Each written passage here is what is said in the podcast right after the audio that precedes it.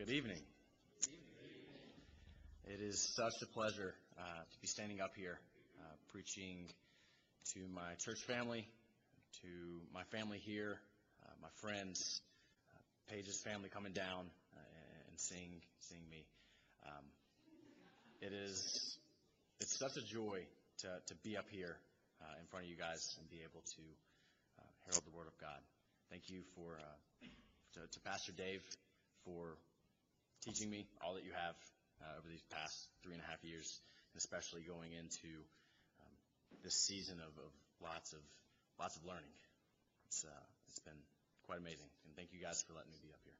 Um, I'm going to so we're going to be spending some uh, the majority of our time in 1 Thessalonians chapter one, um, looking through verses uh, one through ten, all of all of uh, 1 Thessalonians. We're mainly going to be focusing in on uh, verses 6 through 10. Um, so turn with me there. Uh, I will read uh, and then open us up in prayer. 1 Thessalonians 1, starting in verse 1. Paul, Silvanus, and Timothy, to the church of the Thessalonians, in God the Father and the Lord Jesus Christ, grace to you and peace. We give thanks to God always for all of you, constantly mentioning you in our prayers remembering before our God and Father your work of faith and labor of love and steadfastness of hope in our Lord Jesus Christ. For we know, brothers, loved by God, that he has chosen you, because our gospel came to you not only in word, but also in power and in the Holy Spirit and with full conviction. You know what kind of men we proved to be among you for your sake. And you became imitators of us and of the Lord, for you received the word in much affliction, with the joy of the Holy Spirit so that you became an example to all the believers in Macedonia and Achaia. For not only has the word of the Lord sounded forth from you in Macedonia and Achaia, but your faith in God has gone forth everywhere, so that we need not say anything. For they themselves report concerning us the kind of reception we had among you, and how you turned to God from idols to serve the living and true God, and to wait for his Son from heaven, whom he raised from the dead Jesus, who delivers us from the wrath to come. Let's pray. Dear Heavenly Father, thank you for your word. Lord, I pray that today you will use me as your mouthpiece, that your people will hear a word from you. Lord, I pray that I will become less and that you will become more. I pray that you are preparing our hearts for your perfect word and that your spirit is moving here today, Lord. I pray that we will receive your word with the joy of the Holy Spirit, and that we will hear a word from God, not a word from man. Guard my words, and let only that is true leave my lips. Lord, we ask all this in Christ's perfect name. Amen.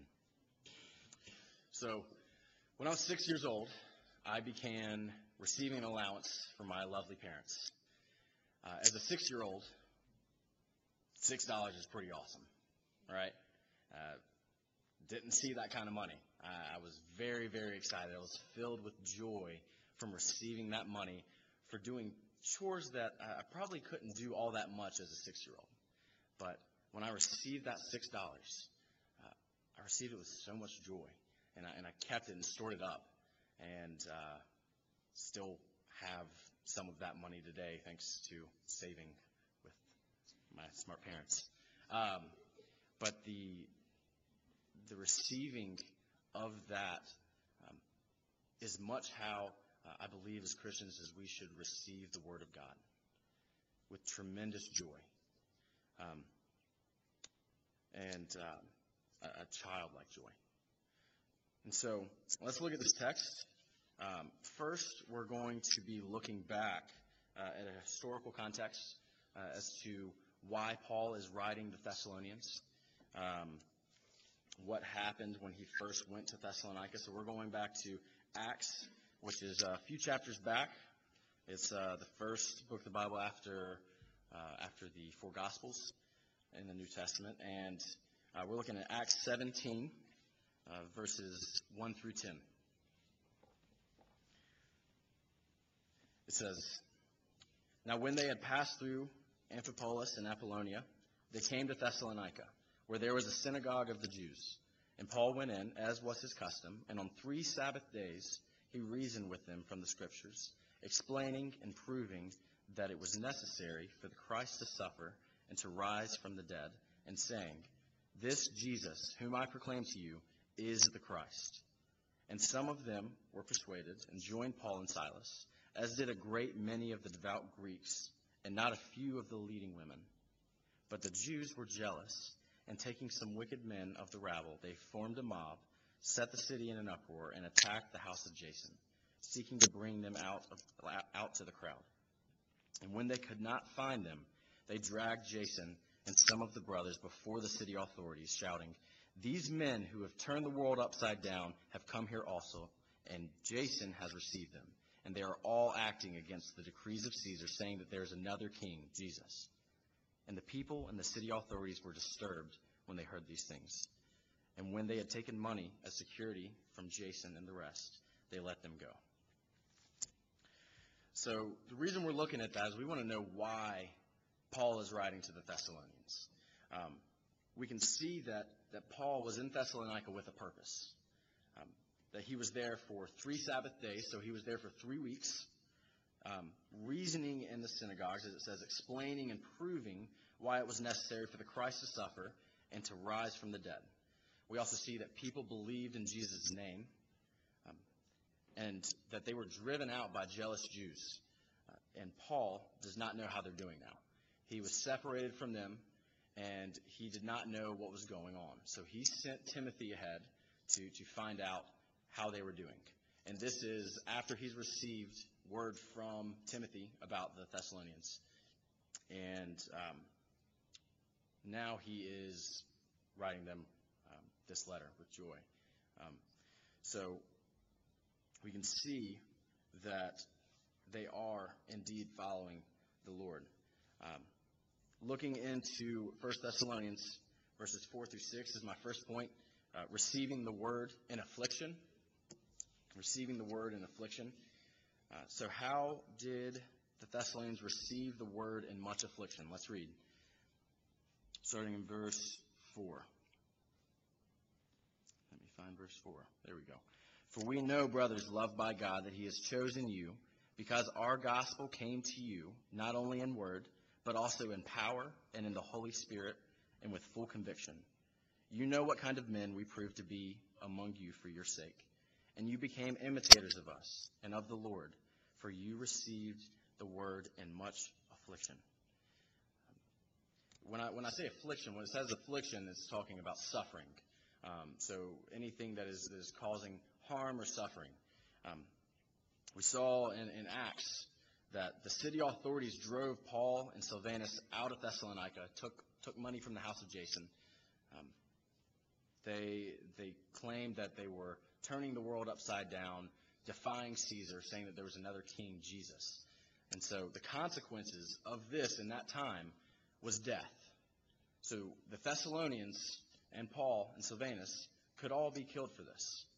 Um, we can see in, in, in verse 6 where it says, You became imitators of us and of the Lord, for you received the word in much affliction, that receiving the word with affliction is uh, imitating Christ and Paul. Um, there's a theme of affliction or suffering that we see throughout Scripture and throughout people that are in Scripture. Um, you see it first uh, with, with, Christ, the suffering that he endured. Um, we see it with, with Paul uh, when he receives Christ. Um, we see it with, with the Thessalonians, uh, that they were um, suffering, that they were afflicted, they could possibly be facing death. In the 21st century now, um, how are we afflicted? How can we be afflicted? Um, as Christians, we could be viewed as socially awkward. Um, we may be at risk of losing our jobs. We could also, um, we, we might lose friends, um, be looked at as, as bigots. People may say we use hate speech. It could mean awkward times with your families or friends. Um, people may view us as closed minded. Um, but more importantly, now, how are we receiving the word with affliction? How do we receive the word with affliction. Um, first of all, we will never be afflicted if we are living life um, like, a, like I've heard as a salad Christianity. What I mean by salad Christianity is um, going through a, a salad bar and just picking and choosing whatever you want to put on your salad. Uh, I'll take, you put in whatever you want to put in.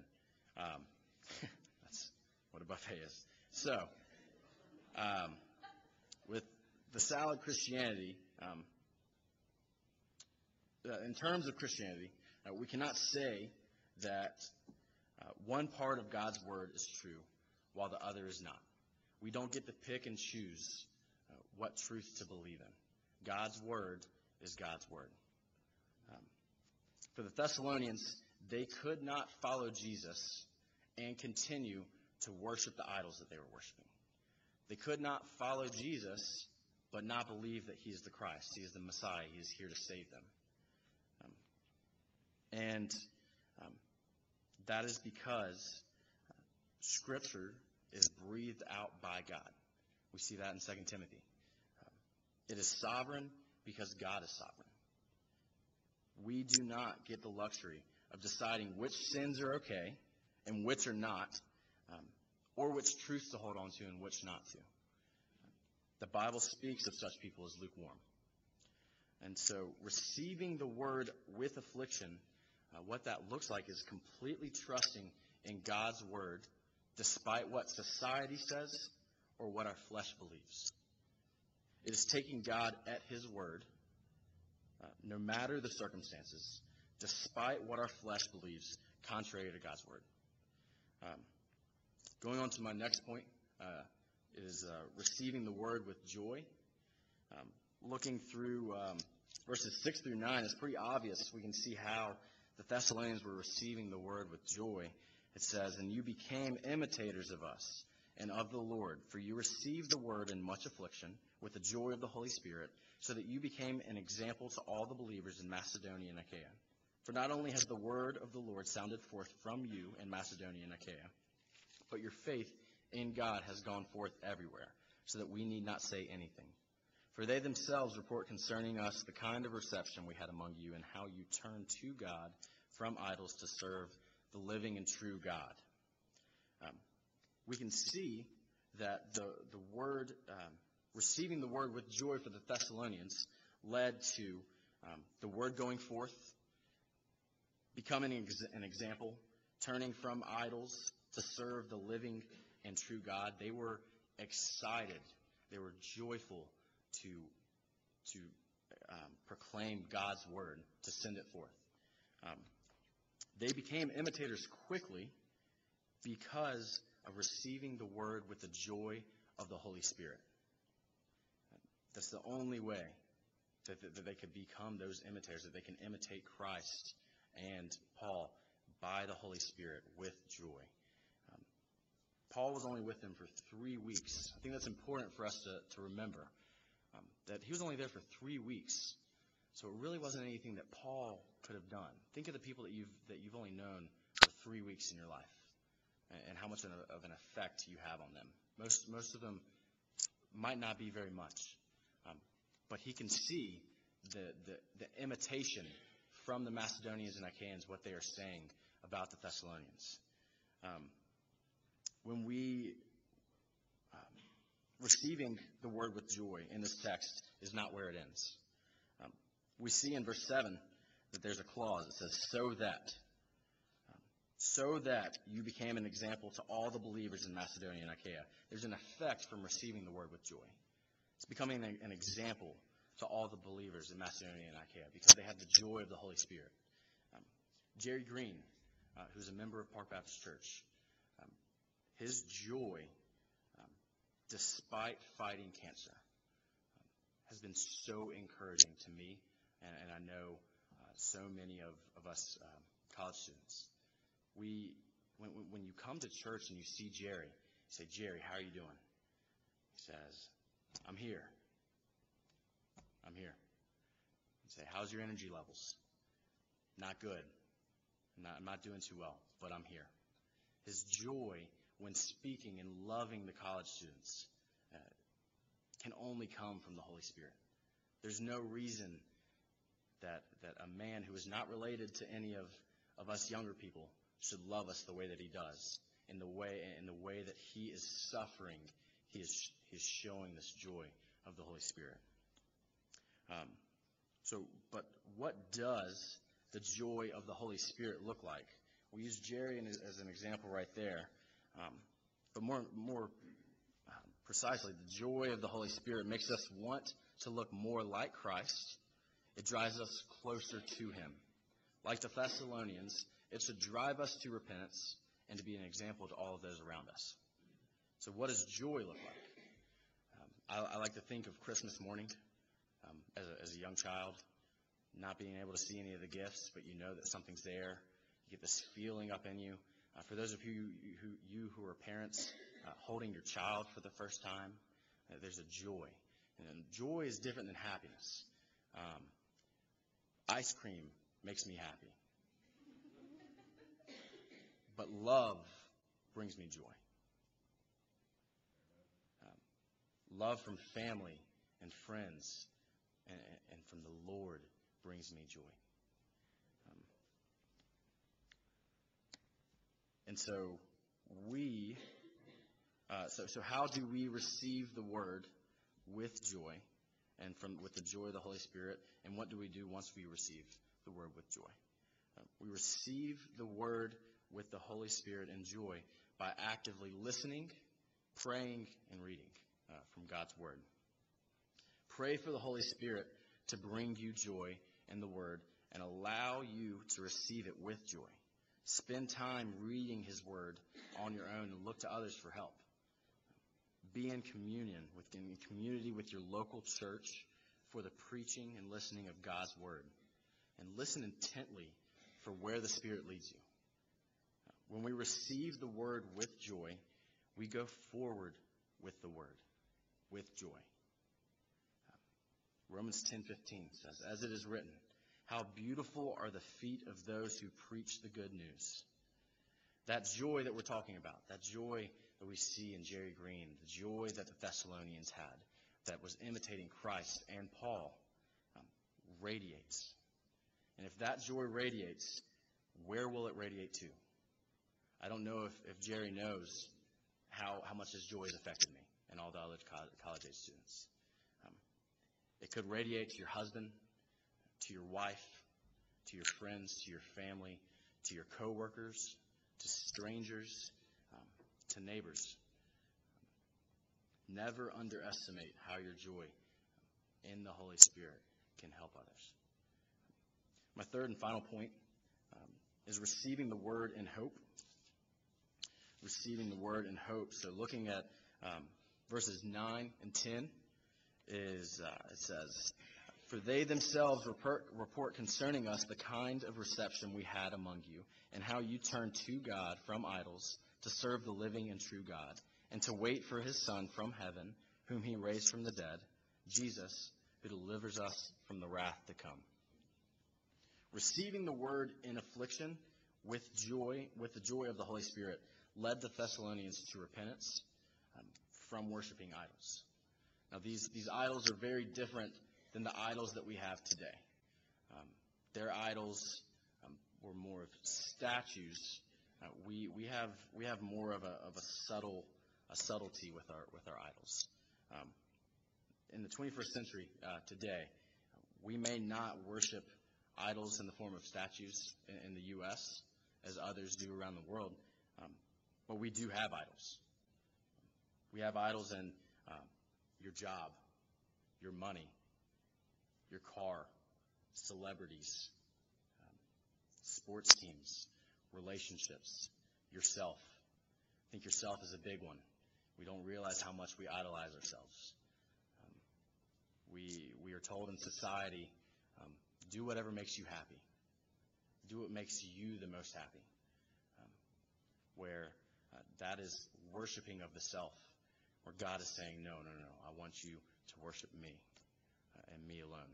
I am God and there is no other. Um, so, so why were the Thessalonians so joyful? Why were they so willing to suffer and be afflicted? what made them turn from idols? It wasn't Paul. It was, it was nothing that, that Paul did on his own or said on his own. It was Christ and Christ crucified. The hope that we have is the hope to save us from the wrath to come. He, he died. Uh, Christ died the death that we deserved because we were separated from God. We were enemies towards Him. Where uh, we were helpless without a Savior. Without Christ, we are helpless. We are hopeless. On the last day, friends, where will your hope be? Where will it be found? Will it be found in your bank account, your grades, your relationships, your bodies, your intellectual ability, your house, maybe your marriage? Friends, the only thing that can save you from the wrath to come, uh, as did save the Thessalonians, is Jesus Christ. Is Jesus Christ crucified and resurrected and sitting on the right hand of God the Father Almighty. The only hope that will be lasting is Christ crucified and resurrected. I pray that, um, that if you have not begun a relationship with Christ, if you've not um, accepted Him as your only hope on that last day, that, that you do so. Um, let me pray.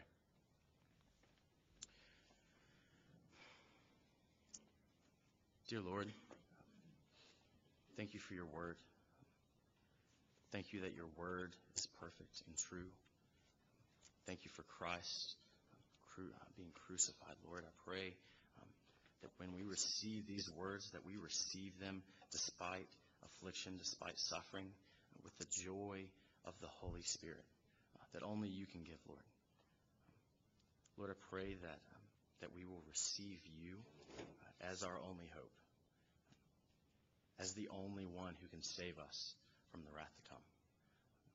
Lord, I pray that that be ever on our on our minds and hearts. Lord, thank you for tonight, for your Son Jesus Christ.